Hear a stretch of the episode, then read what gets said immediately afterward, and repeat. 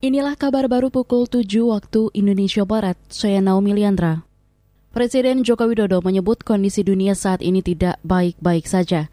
Kata dia, setelah dua tahun lebih seluruh negara diterjang pandemi dan belum pulih, kini krisis global menghantam akibat perang Rusia dan Ukraina. Perang berakibat krisis pangan, energi, dan perekonomian. Jokowi mengajak seluruh masyarakat untuk berdoa bersama agar Indonesia mampu melewati semua permasalahan tersebut. Marilah kita berdoa bersama, bersikir bersama, memohon kepada Allah Subhanahu wa taala agar negara kita selalu dilimpahi oleh pangan dan energi dan kita tidak kekurangan akan hal itu. Dan kita berusaha berikhtiar bersama-sama agar kita justru melimpah dan bisa membantu negara-negara lain yang sedang kesulitan saat ini.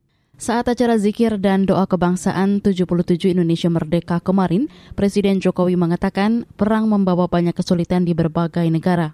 Kata dia, tak sedikit negara yang masuk dalam krisis mendalam akibat gejolak ekonomi. Pemerintah melanjutkan pemberlakuan pembatasan kegiatan masyarakat PPKM mulai hari ini hingga 15 Agustus. Kementerian Dalam Negeri menyampaikan kondisi seluruh daerah baik di dalam maupun luar Jawa dan Bali statusnya tetap berada pada level 1. Dikutip dari antara Dirjen Bina Administrasi Kewilayahan Kemendagri Safrizal ZA mengatakan, penetapan level 1 di seluruh Indonesia dilakukan berdasarkan pertimbangan pakar dan kondisi faktual di lapangan. Kata dia, meski ada kenaikan jumlah kasus COVID-19, namun tingkat keterisian rumah sakit masih rendah. Hal itu menunjukkan fatality rate dari virus COVID-19 saat ini terkendali. Dia meminta masyarakat tidak perlu panik dan tetap menjaga disiplin protokol kesehatan. Badan Pusat Statistik BPS menyebut nilai tukar petani NTP atau kesejahteraan petani turun.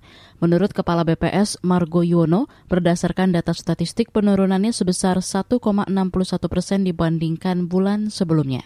Nilai tukar petani pada bulan Juli tahun 2022 itu sebesar 104,25, turun 1,61 persen bila dibandingkan uh, bulan Juni tahun 2022. Penurunan NTP itu terjadi karena indeks harga yang diterima petani itu turun sebesar 1,04 persen, sementara indeks harga yang dibayar petani itu mengalami peningkatan sebesar 0,58 persen. Ya.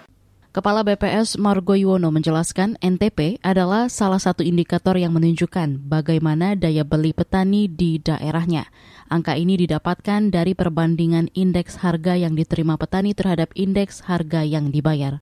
Kata dia, bulan lalu daerah yang mengalami penurunan paling dalam adalah Provinsi Riau, yakni sebesar 11,43 persen.